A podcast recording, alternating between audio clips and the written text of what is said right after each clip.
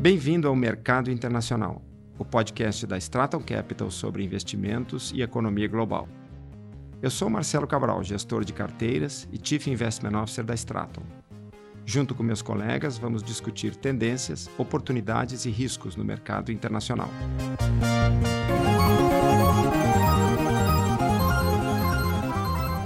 Nas últimas semanas, as negociações em Washington entre o governo Biden e o Congresso, com respeito à elevação do limite do endividamento público dos Estados Unidos, o chamado teto da dívida, têm atraído muito a atenção do mercado.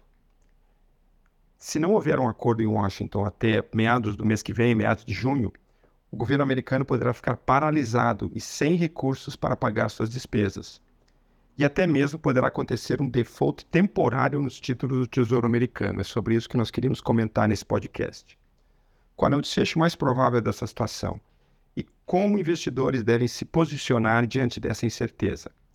Para responder essa pergunta, é necessário colocar a questão na perspectiva histórica e, principalmente, é necessário ter em mente que a crise é política, não é econômica.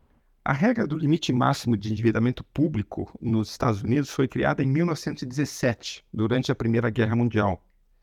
Para financiar o esforço de guerra, o então presidente Wilson, Woodrow Wilson, pediu autorização do Congresso para emitir o famoso Bônus da Liberdade, que era um título do Tesouro Americano com prazo de 30 anos, para poder captar recursos para financiar o esforço de guerra.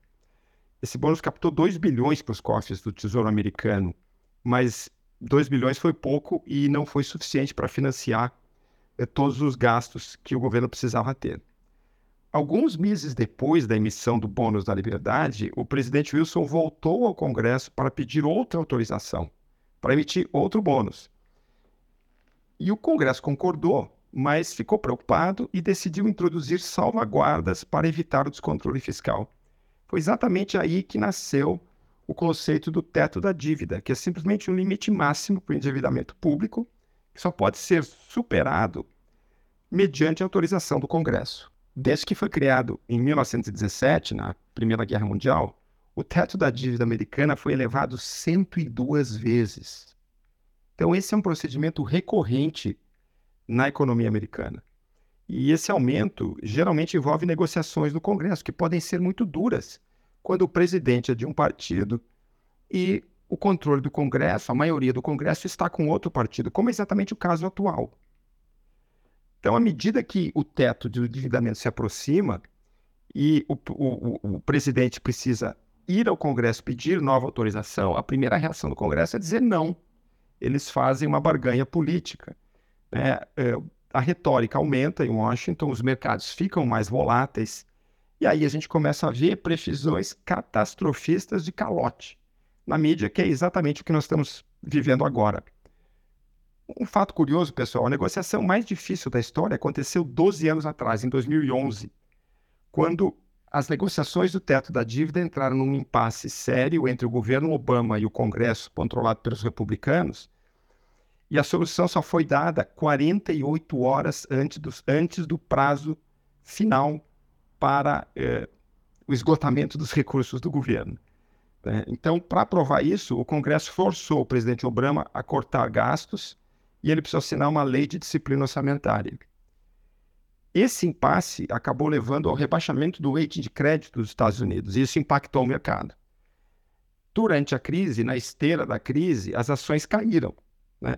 Mas logo depois da crise, em função da perspectiva de uma recessão por conta desse aumento de austeridade fiscal, os títulos do governo acabaram subindo nos Estados Unidos. Então a perda do rating foi simplesmente eh, teórica, não houve nenhum impacto no mercado eh, real, e a percepção de segurança dos títulos americanos permaneceu intacta. No caso que nós estamos vivendo hoje, eu tenho convicção que o Congresso vai aprovar o aumento do teto da dívida depois de fazer as devidas eh, barganhas políticas. E esse será o aumento de número 103 desde a Segunda Guerra Mundial. Da onde vem a nossa convicção? Primeiro, porque essa, essa crise é, de uma certa forma, recorrente em Washington e uma paralisação do governo federal um default nos bonds traria enorme desgaste político para ambos os partidos. Então não é de interesse de nenhum lado eh, levar isso às vias de fato. Então nós acreditamos realmente que vai haver um, eh, vai haver um consenso e vai haver uma negociação e o teto da dívida será aumentado dentro do limite de tempo necessário. Uma outra coisa importante de lembrar, pessoal, para finalizar, é que se houver um default, o que é uma coisa muito improvável, ele vai ser um default apenas temporário nos títulos de tesouro. Porque, de novo, a crise é política, não é econômica. O governo tem ampla capacidade de financiamento. Não existe um default por falta de recursos. Existe simplesmente a possibilidade remota, no nosso entender, de que, por razões políticas, o governo não tenha os recursos naquele momento para fazer os pagamentos. Eu acho que isso não vai acontecer. Na nossa visão, na visão da Stratum, os títulos do governo americano continuam sendo o ativo de menor risco no mundo. E uma coisa interessante, e aí a, a gente finaliza, é notar que quando o bônus da liberdade foi emitido, em 1917, ele tinha uma, um prazo de 30 anos. E a taxa de emissão foi 3,5% ao ano.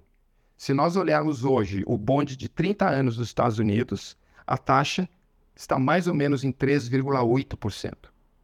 Então, isso mostra que depois de 106 anos, a taxa não variou eh, de uma forma expressiva. Né? Na, nossa, na nossa leitura, isso é uma demonstração impressionante da estabilidade do mercado americano e da segurança dos títulos do Tesouro Americano. Por enquanto é isso, até a próxima.